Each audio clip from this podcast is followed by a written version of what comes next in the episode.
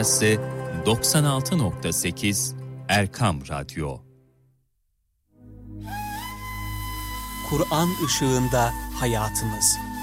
Hazırlayan ve sunan Profesör Doktor Ömer Çelik. Profesör Doktor Ömer Çelik'le Kur'an Işığında Hayatımız başlıyor.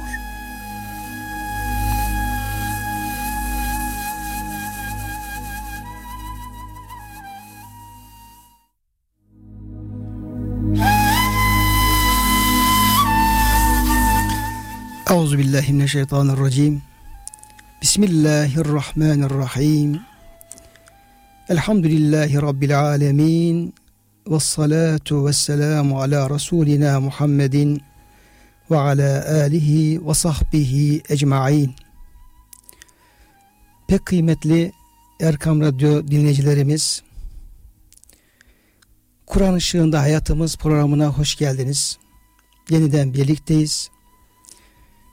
İnşallah bu programımızı Doktor Murat Kaya hocamızla beraber Kur'an-ı Kerim'den belli konular çerçevesinde ayetler alarak daha ziyade günlük hayatımızla çok yakın alakası olan, içinde yaşadığımız hayatın problemlerine ışık tutan, onlara çözümler getiren, bize ufuk gösteren, yol açan, hidayet, Kur'an'ın hidayet, rehberlik özelliğini adeta güneş gibi, güneşin ışıkları gibi bize yansıtan ve önümüzü, hayatımızı, yolumuzu aydınlatan Kur'an ayetlerini, onların günümüze ışık tutan mana ve tefsirlerini birlikte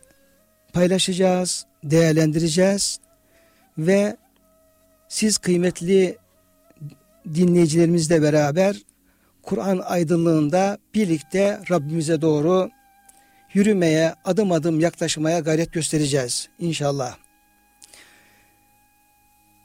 Bugün siz kıymetli seyircilerimiz, dinleyicilerimizle aile hayatını, ailede çocuklarımızın Kur'an ve ahlak terbiyesini, eğitimini sizlerin gündemine taşımaya, sizlerle paylaşmaya ve bu konuda karşılaştığımız problemleri nasıl çözebiliriz, nasıl aşabiliriz? Bu noktada sizlere bir kısım çözümler üretmeye, Kur'an'dan öğütler aktarmaya gayret göstereceğiz. Bu vesileyle programı beraber yürütmüş olduğumuz çok kıymetli kardeşim, dostum Doktor Murat Kaya Bey'e hoş geldin diyorum. Hoş bulduk hocam. Hocam hoş geldiniz. Hoş bulduk. Cenab-ı Hak bu çalışmamızı, bu hizmetimizi feyizli, bereketli eylesin inşallah. Faydalı eylesin inşallah. Amin inşallah. Kıymetli hocam, öncelikle İslam'da ailenin yeri nedir? Ehemmiyeti nedir? Aile hangi temel esaslar üzerine kurulmalıdır?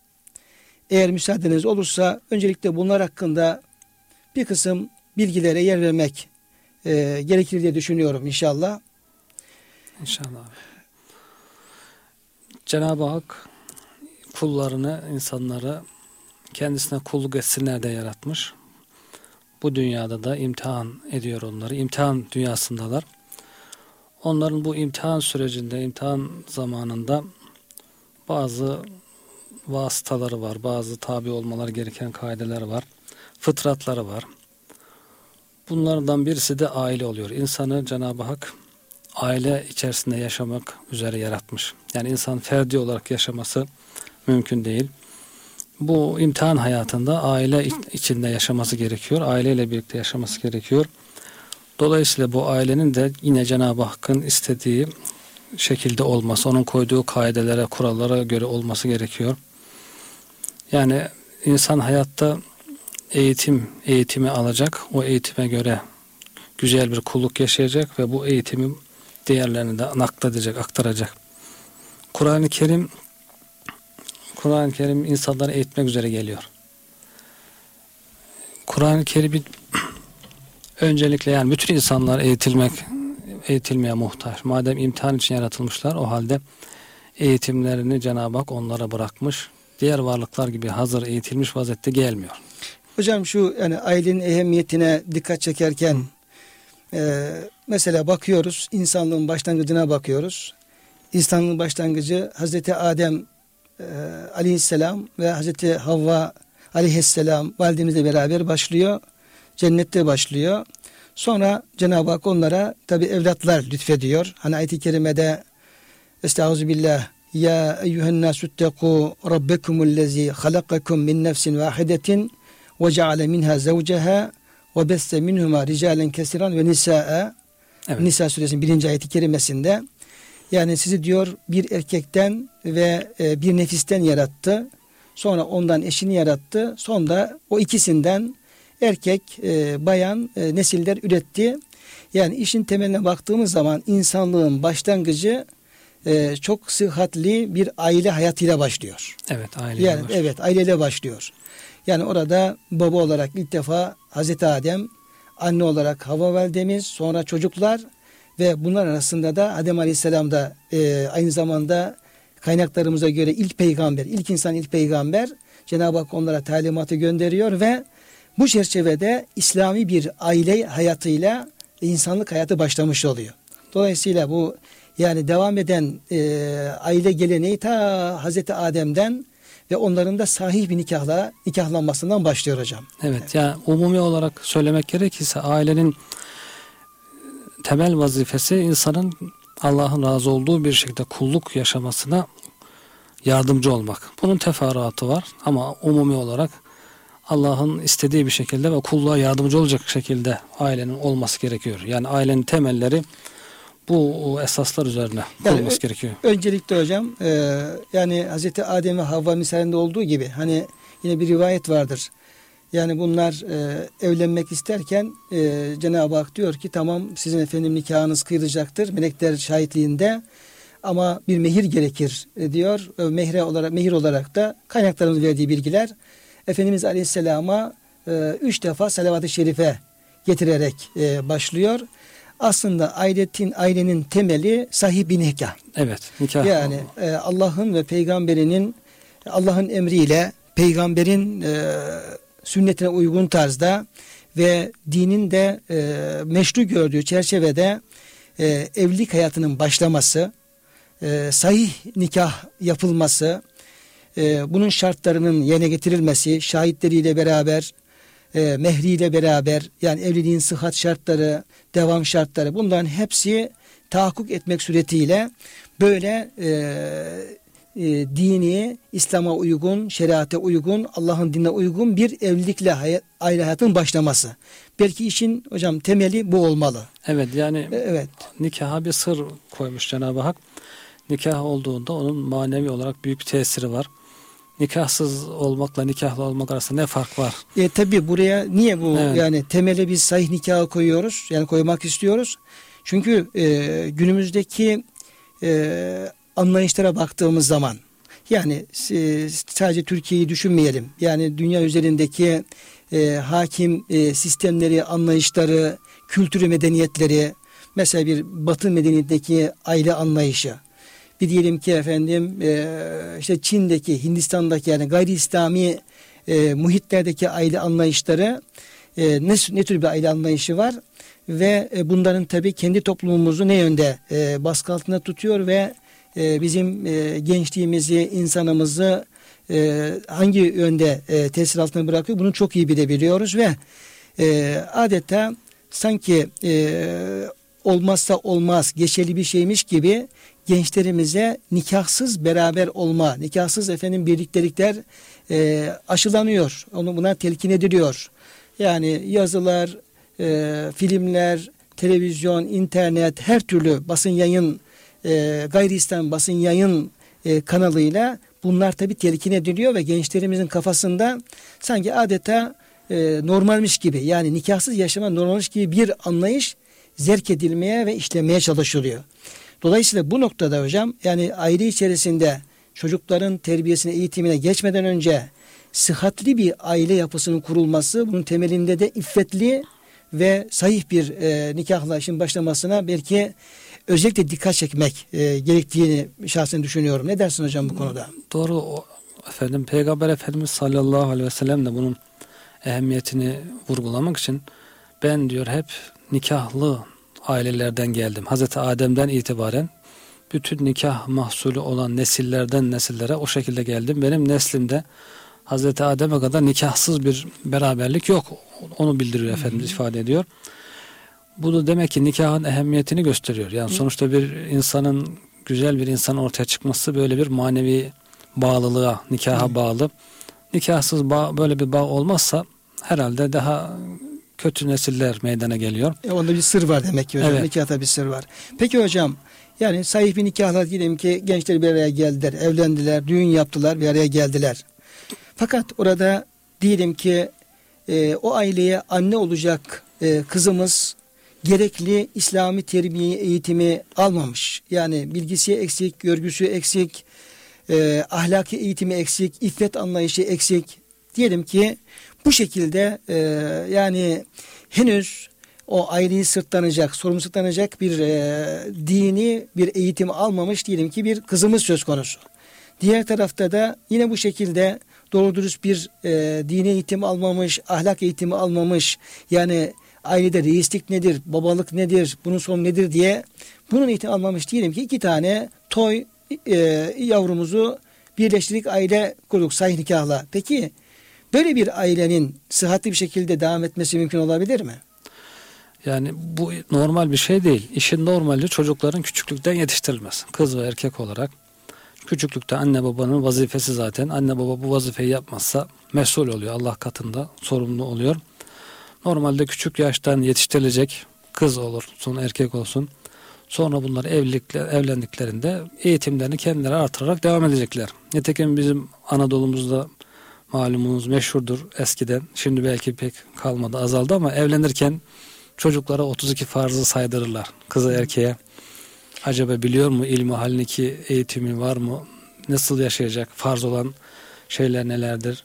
Üzerine farz olan yapması gereken şeyleri biliyor mu diye sorarlardı eskiden. Hocam yine sorsunlar. Yani yine sorulsun tabii. Nikah kıyan yani imamlarımıza, hocalarımıza veya nikah kıyan memurlarımıza, isterse belediyedeki efendim memur arkadaşlarımız olsun. Yani böyle bir geleneğin devam etmesinin herhalde bir zararı olmaz. Çok güzel, gerekli yani, bir şey zaruri. Eğer bizde bir gelenek varsa, gerçekten yani köklerimizden gelen bir gelenek varsa mutlaka o ya bir ayet-i kerimeye dayanıyordur, ya bir hadis-i şerife, ya bir sünnetin tatbikine, mutlaka köklü bir şeye, bir temele dayanıyordur. Çok güzel ifade ettiniz. Yani biz de ona zaman zaman şahit olurduk köylerimizde ama buradaki nikahlarda var mı yok mu tabi onu bilemiyoruz. Olsun, olmalı. Yani demin arz ettiğim, yani kızımız, oğlumuz acaba bu böyle bir yükü taşımaya müsait mi, değil mi, uygun mu, değil mi? Bunu test etme amacıyla ve bir bağlayıcı olma açısından bunların devamında çok büyük fayda var. Yine soralım, abdesti biliyor musun, namazı biliyor musun, dinin haramı helal biliyor musun diye bunu sormaya devam edelim hocam. Devam edilsin yani. Yani sonradan pişman olmak için bu zaruri. Çünkü insan bilmeden bir şeye başlar. Bilmediğini bilmez. Biliyorum diyerek devam eder ama bir müddet sonra gerçeği öğrendiğinde pişman olur. Eyvah der, keşke baştan bana öğretilseydi şeklinde. Yani normalde buna ilmihal diyoruz. İlmihal farz-ı ayın. Herkesin bilmesi gereken şey. Yani insan hayatta karşılaşacağı ibadetiyle ilgili, işiyle ilgili, muamelatıyla ilgili bütün Allah'ın emirlerini bilmek farz-ı ayın. Herkes tek tek bunu bilmesi gerekiyor. Bu işin merkezi de evlilik, aile olduğuna göre aileyle ilgili bilgileri de bilmesi öncelikle insana farz oluyor, farz-ı ayın oluyor. Yani bu normali böyle ama buyurduğunuz gibi insan öğrenememiştir. Farz edelim ki anne babası ihmalkar davranmıştır veyahut da şartlar oluşmamıştır.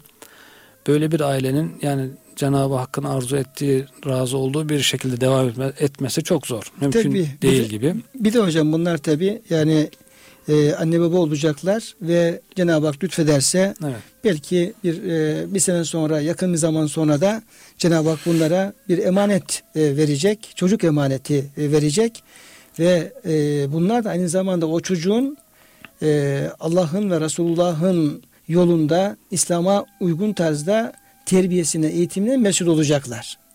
Yani böyle bir sorumluluk onlara yüklenmiş olacak. Dolayısıyla yani kendileri İslam'ı bilmede, yaşamada pek çok eksiği olan anne baba acaba hangi bilgiyle, hangi terbiyeyle, hangi eğitim seviyesiyle o çocuklara tabii terbiye verebilecekler. Dolayısıyla bunlar tabii birbirlerine bağlantılı olarak düşünmek lazım. Bağlantılı olarak bunların gerçekleştirilmesine ve yerine getirilmesine ihtimam göstermek lazım gibi gözüküyor. Evet. Yani bir eksik varsa onu en kısa yoldan telafi etmenin yolları aranmalı, aramak gerekiyor. Ama insanlar bugün düşünebilirler. Yani ben nereden vakit bulacağım da ilmihalle, ibadetle, dini bilgilerle uğraşacağım. Benim işim var, gücüm var, istikbal endişem var diye düşünebiliyor bugün insanlar. İnsanlar hakikaten dünya işleri için, istikballer için çok koşturuyorlar. Koştursunlar, bir şey demiyoruz. Dershanelere gidiyor, hazırlık yapıyor, kurslara gidiyor, eğitim alıyor, zaman ayırıyor. Sabah erkenden çıkıp, sabahın 5'inde 6'sında çıkıp akşam geç vakit dönüyor. Bu da güzel ama bu ne için? 60-70 yıllık bir dünya için.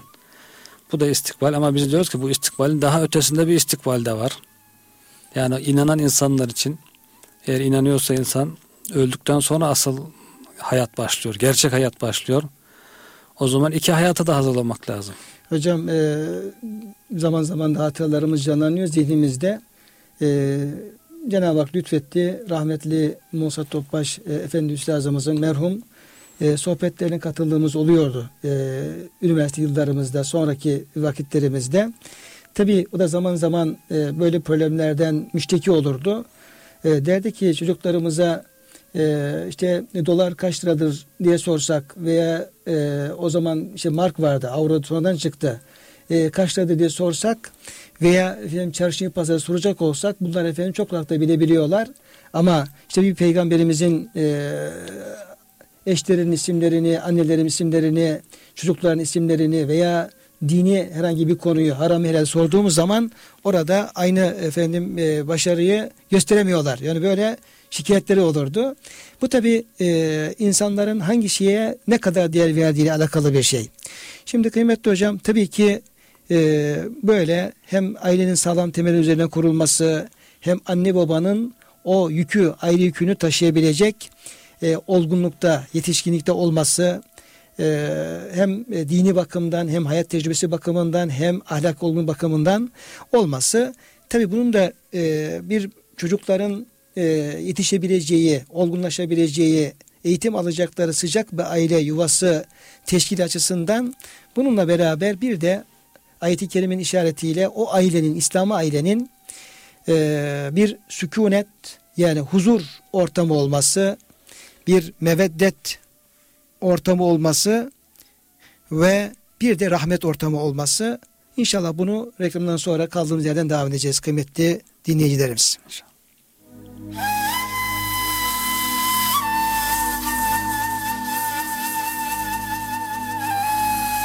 Kur'an ışığında hayatımız kısa bir aranın ardından devam edecek.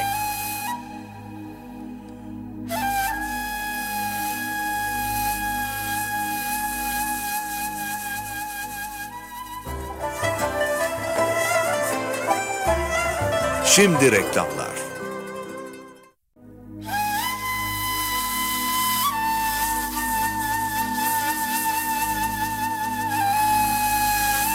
Kur'an ışığında hayatımız devam ediyor.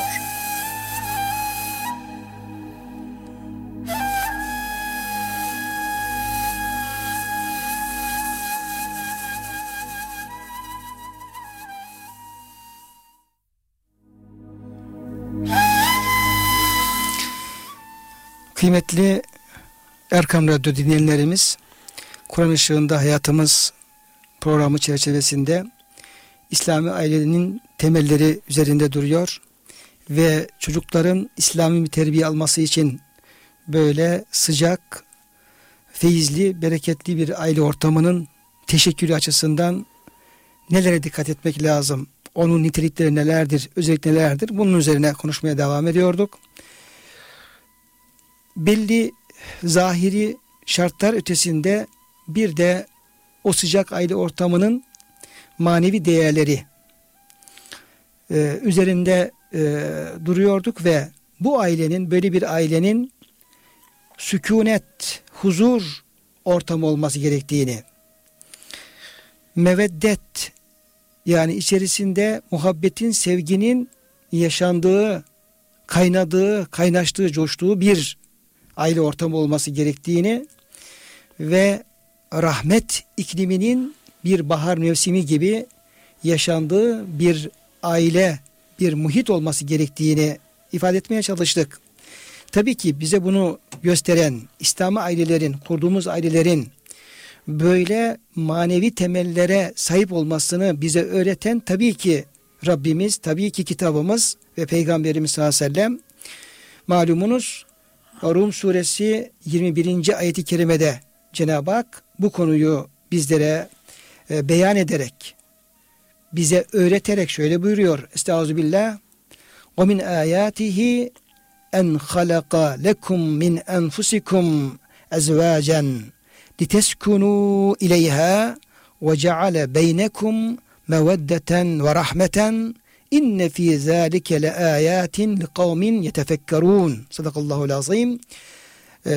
Cenab-ı Hak Allah'ın varlığını gösteren, birliğini, kudretini, tekliğini gösteren delillerden bir tanesi de size kendi nefislerinizden eşler yaratması, zevciler yaratmasıdır.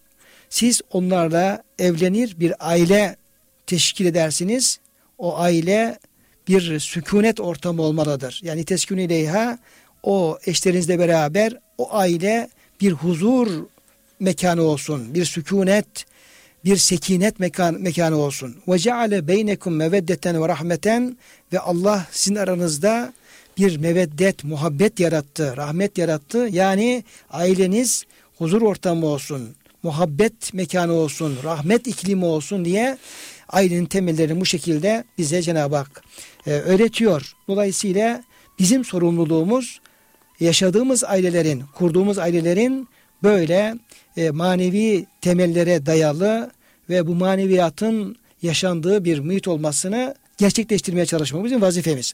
Kıymetli hocam, böyle bir evlilik gerçekleştirirken İslam'da bu evliliğin hedefi ne olmalı? Yani gençler evlenirken, aile kurmaya niyet ederken, yani sadece böyle tabii fıtri duygularını tatmin mi olmalı bu ailenin hedefi, yoksa bunun ötesinde Rabbimizin bizden istediği daha ülvi hedefler var mı? Neler konuşabiliriz bununla ilgili? Evet muhterem hocam, evliliğin hedefi, yani şöyle diyebiliriz umumi olarak, insanlığı tamamlamak, insan olarak kamil bir insan olabilmek. Çünkü evlilik olmadığında insanın pek çok eksikleri kalır. Ruhi olarak eksikleri, zihni olarak, eğitim olarak, fıtri olarak, zahiri olarak. Yani evlilikle insan kemale erer. Dolayısıyla evliliğin hedefi kemale ermek olmalıdır. Bu nasıl olur? İnsan başta fıtri ihtiyaçlarını karşılar, muhabbet ihtiyacını karşılar, rahmet, sevgi ihtiyacını karşılar. Sıcak bir yuvası olduğunda, sonra eğitim ihtiyacı, ailelerden illa baba eğitim verecek diye bir şey yok. Ailelerden eksik olan eğitimi, kimin eksikse diğeri onu tamamlar. Bazı aile olur, baba hanımına, çocuğuna eğitim verir. Bazı aile olur, anne babayı eğitir, yetiştirir, çocuğunu yetiştirir. İşte duyarız pek çok baba vardır ki annenin teşvikiyle namaza başlamıştır, camiye gitmeye başlamıştır. Bazen olur, bu da gördüğümüz, yaşadığımız hadiselerden. Çocuk gider bir yerden bir eğitim alır gelir, şuurlanır gelir. Anne babasını eğitir, anne babasına şuur kazandırır. Annem babam kurtulsun diye çırpınır. Dolayısıyla aileden hedef tamamlanmak olmalı. Tabii bunun yanında güzel bir nesil yetiştirmek. Sadece bizimle iş bitmiyor. Bizden sonra da bir üzüm salkımı gibi neslimiz devam edecek. Artarak, çoğalarak, dallanarak, budaklanarak. Bu neslin devamı. Yani bir aile ihtimam gösterilmediğinde, bir aile eğitimsiz olarak heva ve heveslerine göre yaşadığında sadece 1-2-3 kişi kaybolmuyor. Bir nesil, belki artık ne kadar nesillere devam edecekse, ne kadar insan gelecekse onların zürriyetinde belki o kadar insan kaybolmuş, yanlış bir kanala girmiş oluyor. Dolayısıyla güzel bir neslin yetiştirilmesi, güzel bir eğitim kurumunun ortaya çıkarılmaz. Demek ki hocam yani öncelikle tabii iffeti muhafaza bir önem arz ediyor. Evet. Yani Cenab-ı Hak bir şeyi meşru kılmışsa kıymetli dinleyenlerim şunu tabii ifade etmekte fayda var. Yani Cenab-ı Hak bize hangi duyguları verdiyse yani bedenen, ruhen bize Cenab-ı Hak hangi istidatları, kabiliyetleri, duyguları yani bu şehvet duygusu olabilir, öfke duygusu olabilir, tabii ihtiyaçlar olabilir. Yani sevmemiz, nefret etmemiz. Yani Yüce Rabbimiz bize neleri verdiyse mutlaka hepsinin bir hikmeti vardır. Hepsinin bir anlamı vardır. Hepsinin bir önemi ve yeri vardır. Bunların da yerinde kullanılması gerekir. Dolayısıyla Cenab-ı Hak diyelim ki kadınla erkeğine bir kısım fıtriyi, bedeni bazı hususiyetler verdiyse, ihtiyaçlar verdiyse bunların hepsini Yüce Rabbimiz ve Yüce Dinimiz hepsini meşru yollarda tatmin etme ve meşru yollarda kullanma, meşru yollarda bunların gereklerini getirme imkanını da vermiştir. Yani İslam bir hayat nizamıdır. İslam hayatın her alanını tanzim eden mükemmel bir dindir. Hiçbir boş bir alan bırakmamıştır. Yani aile hayatı, evlilik, ihtiyaçlarımız, ticaretimiz, sokağımız, çarşımız, pazarımız yani hayatın her alanında hayatın her alanına adeta lime lime dokunmaktadır, kare kare örmektedir ve her alanın en doğru yapılması gereken işi neyse onu öğretmektedir. Farzıyla, haramıyla, sünnetiyle, mübahiyle, mendubuyla öğretmektedir. Dolayısıyla yani bir Cenab-ı Hak bir evliliği meşru kılmışsa, evlenmeyi meşru kılmışsa tabi orada insanın bir kısım tabi ihtiyaçlarının karşılanmasını tabi dikkate alındığını görüyoruz. Bu nedir? İffeti koruma. Cenab-ı Hak eğer evliliği meşru kılmasaydı, insanda bu tabi duygular olduğu takdirde belki bu gayrimeşru yollarla telafisi veyahut da tatmini düşünebilirdi. Ama buna gerek yok ki. Yani gayrimeşru yola gitmeye, böyle bir şeye teşebbüs etmeye hiç gerek yok. Çünkü bunu mübah yollarla en güzelini gerçekleştirmek ve bununla Rabbimin rızasını aramak, kastetmek efendim mümkündür. Mümkündür. Hani Efendimiz Aleyhisselam'ın hocam belki biraz yani meselenin biraz ince noktası gibi oluyor ama bilmekte fayda var. Şimdi Efendimiz Aleyhisselam bir hitabesinde ashabına yaptığı bir sohbetinde buyuruyor ki sadakaları sayarken yani güzel işleri, ameli salihleri sadakaları sayarken buyuruyor ki Efendimiz Aleyhisselam bir kocanın, bir beyin kendi meşru nikahlısıyla tabi ihtiyacını karşılaması da sadakadır. Evet. Hocam sadakadır deyince tabi ashab-ı kiram biraz yüzleri kızarıyor. Hafif şey yapıyorlar, utanıyorlar Efendimiz Mübeyan'ın karşısında ve diyorlar ki ya Resulallah yani bu o kadar tabi bir ihtiyaç ki o kadar efendim böyle normal sıradan bir hatta adi bir ihtiyaç olarak da belki değerlendirmiş olabilirler kıymetli hocam. Yani olayı biraz yorumlamak istersek fakat diyorlar ki ya Resulallah bu nasıl sadaka olacak yani böyle. Efendimiz buyuruyor ki siz onu gayrimeşru bir yolla karşılarsanız bu haram olmaz mı? Diyor tabii haram olur. O haram olduğuna göre bu şekilde yapmak da helaldir ve sadakadır buyuruyor. Dolayısıyla yani iffeti koruma noktasında affedersiniz kıymetli dinleyenlerim noktasında yani evliliğin o önemli bir hedefi olduğunu tabii göz ardı etmemek lazım. Evet. Buyurun hocam. Yani burada dikkat etmek gerekiyor. Şeytan günahları süslüyor, süslü gösteriyor. Aynı şey olduğu halde helal olan şey belki cazip gelmiyor. Normal basit bir şeymiş gibi geliyor ama haram olan şey aynı şey belki daha aşağı seviyede bir şey. Cazip görünüyor. Yine Efendimizin evet. Kıymetli hocam yani buyuruyor ki mesela bir insan yolda giderken yürürken ola ki gözüne bir kadın takılabilir, bir hanım takılabilir. Eğer evliyse yani o tabii ihtiyacını hanımıyla gidersin. Bilsin ki yani onda olan onda da vardır diye Efendimiz hocam hadis-i şerif var. Dolayısıyla yani o şeytanın o haramları süslemesine de dikkat etmek lazım, aldanmamak lazım ve ahiretteki nasibimizi, sevabımızı da efendim kaybetmemek lazım geliyor hocam. Evet hocam. Hakikaten aile öyle müthiş bir eğitim yuvası ki okul, hiçbir okulda o eğitimi almak mümkün değil. Çünkü insan en çok gördüğü canlı örneklerden, yaşanarak ortaya konan şeyleri öğreniyor en kolay bir şekilde. Bu da 24 saat ailede var. Okullara giden çocuklar 6-7 saat belki okula gidip geliyor ama ailede 24 saat canlı bir eğitim var. Görerek, yaşanarak, tatbiki bir eğitim var. Yani sadece teorik bir eğitim değil. Çocuk küçük yaştan, bilhassa da insan küçük yaşta da daha çok alıyor, alıcı oluyor. Zihni, hafızası daha kuvvetli oluyor. Kabiliyetler daha gelişmiş oluyor. Daha sonra yavaş yavaş körelmiş oluyor. Taklit gücü daha kuvvetli oluyor. Dolayısıyla ailede küçük yaştan bir eğitim, mesela en basitinden dil eğitimi diyelim. Çocuk dil eğitimi alıyor. Soruyor, baba bu ne demek, şu kelime ne demek, şunun ismi ne, bu nasıl, işte kelimeleri yanlış söylüyor. Ailede sonra düzeltiyor. Düzeltiliyor. Sonra bilmediği kelimeleri öğreniyor.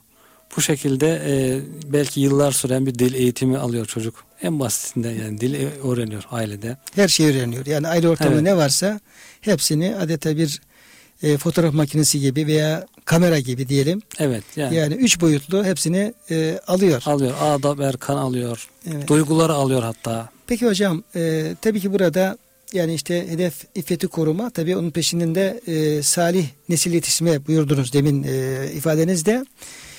Bu yani nesillerimizin, kişinin bir nesil endişesi taşıması.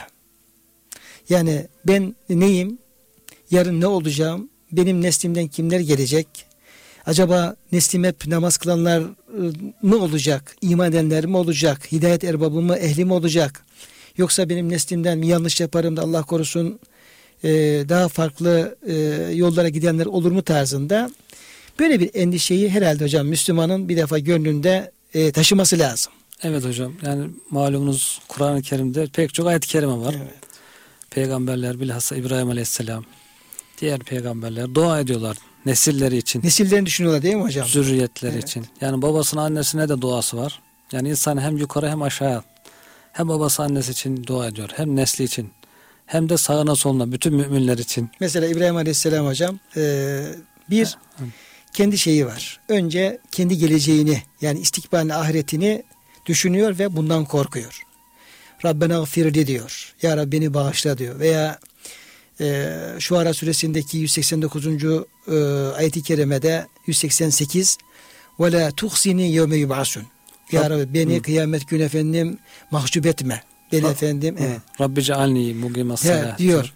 Sonra veli valideye, anne babasının endişesi var. Merkeze kendisini koyuyor. Sonra öne yani öncesine bakıyor, anne babasına. Onların affı için dua ediyor. Sonra velil mu'mini yevme yekumun hisab, bütün mümine dua ediyor. Ama onun da öncesinde, tabii ben ayetin sonuna gelmiş oldum. Halbuki öncesinde hocam demin bahsettiğiniz Rabbi cealni mukimes salati ve min zürriyeti Rabbena ve tekabbel dua duasını İbrahim Aleyhisselam'a özellikle hatırlamak lazım. Ya Rabbi beni ve benim zürriyetimi, neslimi namaz kılanlardan eyle. Tabi buradaki namaz kılma ifadesini iyi anlamak lazım. Bildiğimiz namazdır ama o namaz aslında dinin bütününü hülasa eden, yani dindar olan, inanan, dini yaşayan, Allah'ı tanıyan, Allah'a kulluk yapan Müslüman insanlar yap diye hocam bir dua. Yani zaten ayet-i kerimede var hocam. Sana bunu namazın mı emrediyor? Te'muruke ya şuaybu salatuke te'muruke en netruke ma ya'budu aba'una. Burada namazda derken dini kastediyor.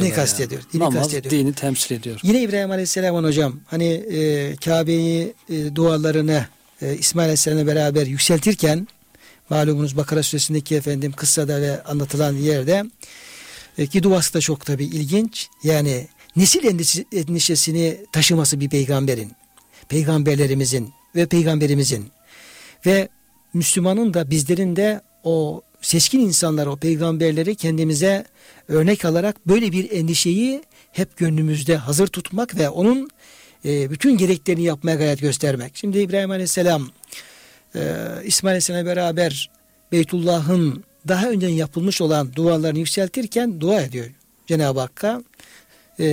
Diyor ki duasında, niyazında Rabbena tekabbel minna inneke ente semiul alim. Ya Rabbi biz bu amelimizi kabul eyle, sen işiten ve her şeyi bilensin. Rabbi cealni mukimes salati ve min zürriyeti Rabbena ve tekabbel dua.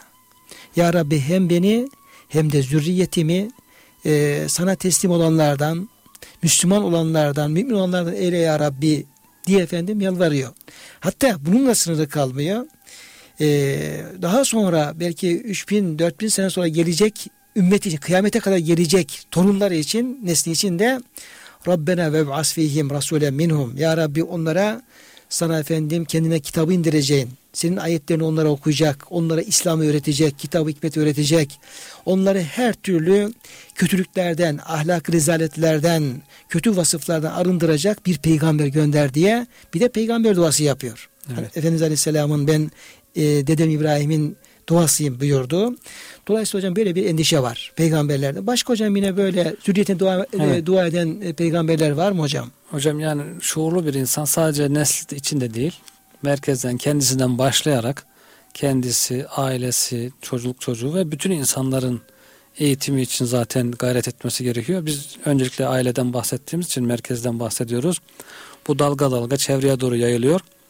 Diğer Furkan suresinin 74. ayet-i kerimesinde de Rabbena heblene min ezvecina duasını öğretiyor Cenab-ı Hak. Nedir hocam? O ayet-i kerimeyi burada bir izah etsek hocam seyircilerimize, hatta tavsiye etsek. Evet. Yani bu endişeyle beraber Rabbimizin yardımını talep noktasında bunu hocam ezberlemelerini bir tavsiye etsek. Nedir hocam o? Furkan suresi 74. ayet-i kerime.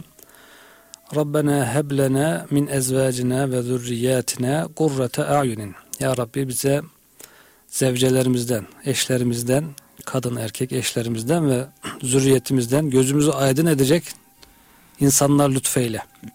Ve cealne lil müttakine imama, bizleri müttakilere imam, önder eyle şeklinde çok veciz ve anlamlı bir dua. Cenab-ı Hakk'ın bize öğrettiği dua. Burada Hasan Basra Hazretleri tefsir ederken diyor ki insanın gözünü aydınlatacak nedir? İnsanın gözünü en çok aydınlatacak olan şey nedir hocam? Ben de merak ettim. Sevdiği insanların Allah'a itaat yolunda olmasıdır. Sevdiği insan çocuğuna bakıyor ki Allah'a itaat yolunda, çocuk namaz kılıyor, Kur'an ezberliyor. Hanımına bakıyor ki Allah için bir işler yapıyor, komşusuna yardımcı oluyor. Yani burada göz aydınlığı Allah'a itaat, Resulullah'a itaat. Yani ya, dindar olmak, Allah'ın emrini tutmak. Yoksa yani diyelim ki maddi manada zengin oldu, evet, kazandı, getirdi, götürdü. O tür şeylerde insana bir sürür verir ama asıl esas ayetin kastettiği demek, evet, ki hocam bu. Çok güzel bir tefsir gerçekten. Yani zirve sevinç. Evet. Ebedi hayat kazanıyor çünkü. O çocuk diyorsun ki benim sevdiğim insan ebedi bir, sonsuz bir hayat kazanıyor. Fakat hocam o duada tabii dikkat çeken bir yön daha var. Belki tefsirlerde de bununla ilgili efendim bilgiler vardır. Yani eşlerimizden, zürriyetimizden. Zürriyet demek yani çocuk, torun, torunun torunu ila yevmil kıyame. Evet. Yani bir insanın sülbünden kıyamete kadar gelecek bütün neslini zürriyet kelimesi ifade eder hocam. Dolayısıyla bu çok kapsamlı, çok şümüllü bir dua olmuş oluyor. Bunu isteyince Cenab-ı Hak'tan yani eşlerimizden, zürriyetimizden gözümüzü aydınlatacak dindar, Allah'a, Resul'e itaatkar kimseler nasip eyle ya Rabbi.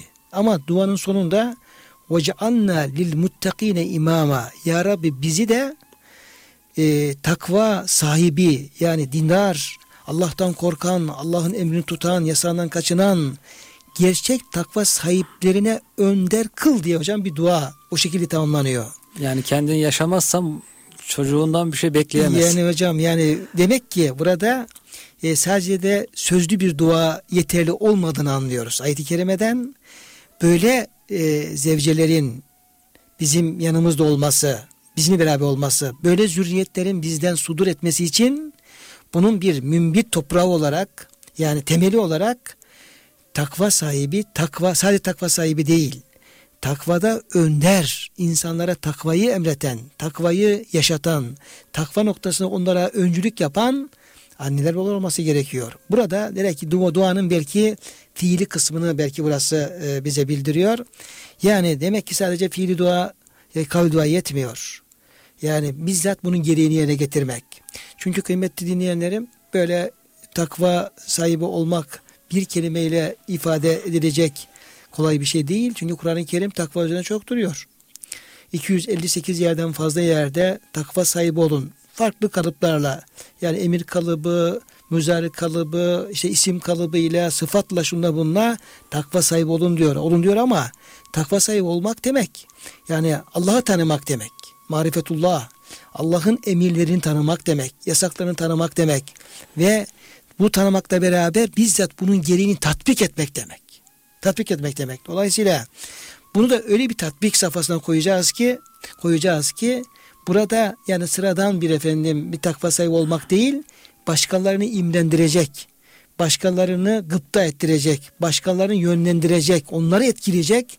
Ya ben de şu beyefendi gibi, şu adam gibi, şu hanım gibi takva sahibi olayım diye imrendirecek bir noktada bir takva bizden isteniyor.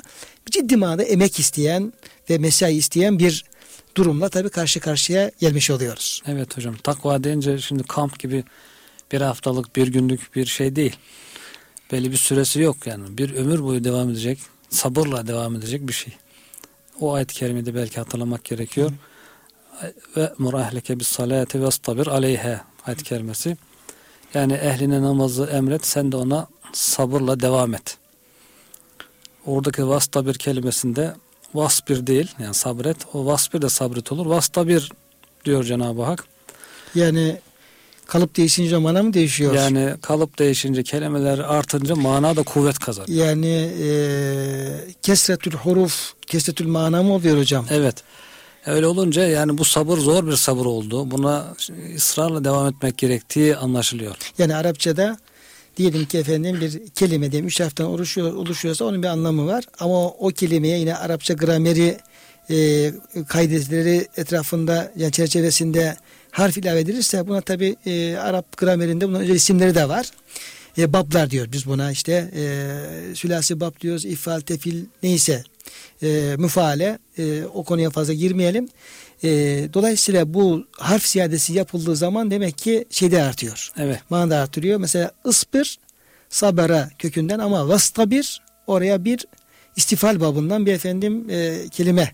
Evet. Gene bak emir getiriyor. Daha çok sabretmek anlamında belki. Evet, bir rivayette de hocam Peygamber Efendimiz sallallahu aleyhi ve sellem sabır 3'tür buyuruyorlar. Birinci sabır bildiğimiz bizim manadaki sabır. İşte musibetlere, sıkıntılara sabretmek. Buna diyor Cenab-ı Hak 300 derece verir. Her bir derecenin arası yerle gök kadardır. İkincisi ibadetlere sabır. İbadetlere sabırla devam ettirmek. Yani 5 vakit namazı bıkkınlık gelmeden cemaat ve cemiyet halinde diyorlar büyükler. Yani hem camiye giderek hem de gönül huzuruyla, gönlünü toplayarak, Allah'a vererek cemiyette o manaya geliyor.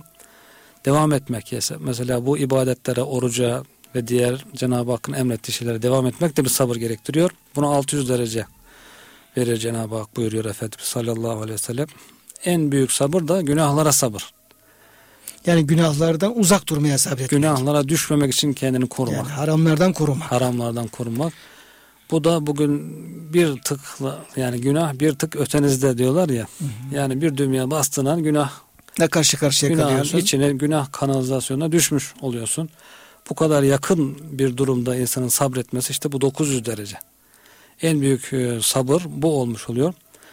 Bunlara hayat boyunca hem ibadetlere hem günahlara hem de musibetlere sabrederek güzel bir aile hayatı, güzel bir mümin, iman hayatı, Müslümanlık hayatı yaşamak gerekiyor. Kıymetli hocam çok güzel konulara temas ediyorsunuz. Birlikte izah etmeye çalışıyoruz.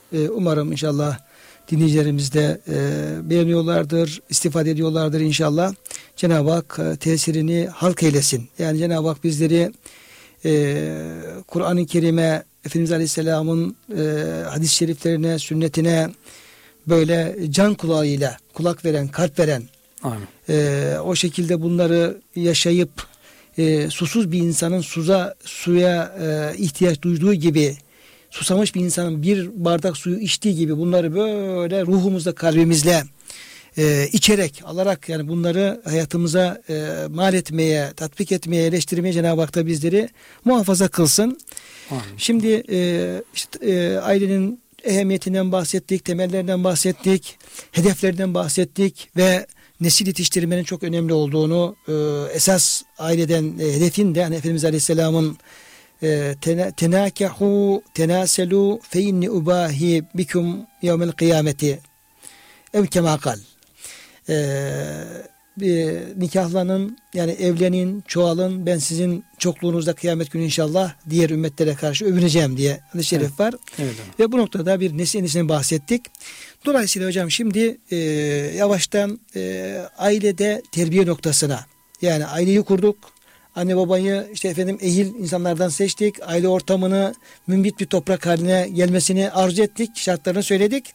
Tabi burada çocuklar dünyaya geldi ve bunların terbiyesi söz konusu oluyor ki gerçekten bu noktada Cenab-ı Hakk'ın anneye, babaya, sorumlu kimselere çok büyük bir ehemmiyet verdiğini, sorumluluk yüklediğini görüyoruz.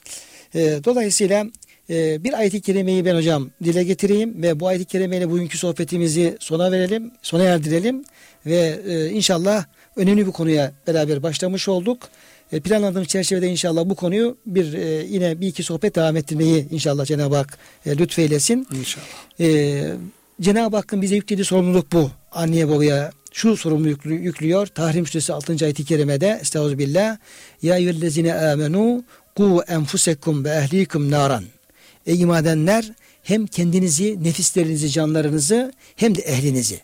Ehlinizi yani hanımınızı, çocuğunuzu, evladınızı, bakımından sorumlu olduğunuz kim varsa onları cehennem ateşinden koruyun. Yani ona düşmesinler, ondan uzak tutun. Demin haramlarla bağlantılı olarak bunu ifade etmek lazım. Koruyun ki o devamında, ayet-i kerime devamında cehennemden bahsediyor. Allah bizi ona düşmekten muhafaza eylesin. Hocam bu sorumluluğu üzerimize alalım. Kendimizi ve ehlimizi ateşten koruma mesuliyetimiz olduğunu bilerek bugünkü bu değerli, kıymetli sohbetimize inşallah birlikte yaptığımız bu programa son verelim inşallah. Bir diğer programda kıymetli Erkam Radyo dinleyicilerimizle buluşmak üzere onlara hoşça kalın diyelim. Sizleri inşallah Allah'a emanet ediyoruz kıymetli dinleyenlerimiz.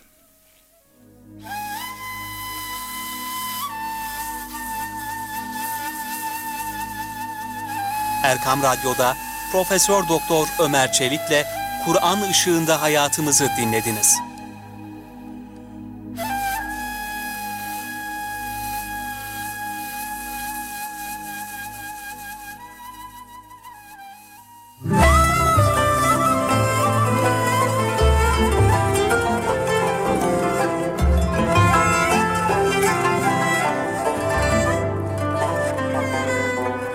Burası 96.8 Erkam Radyo.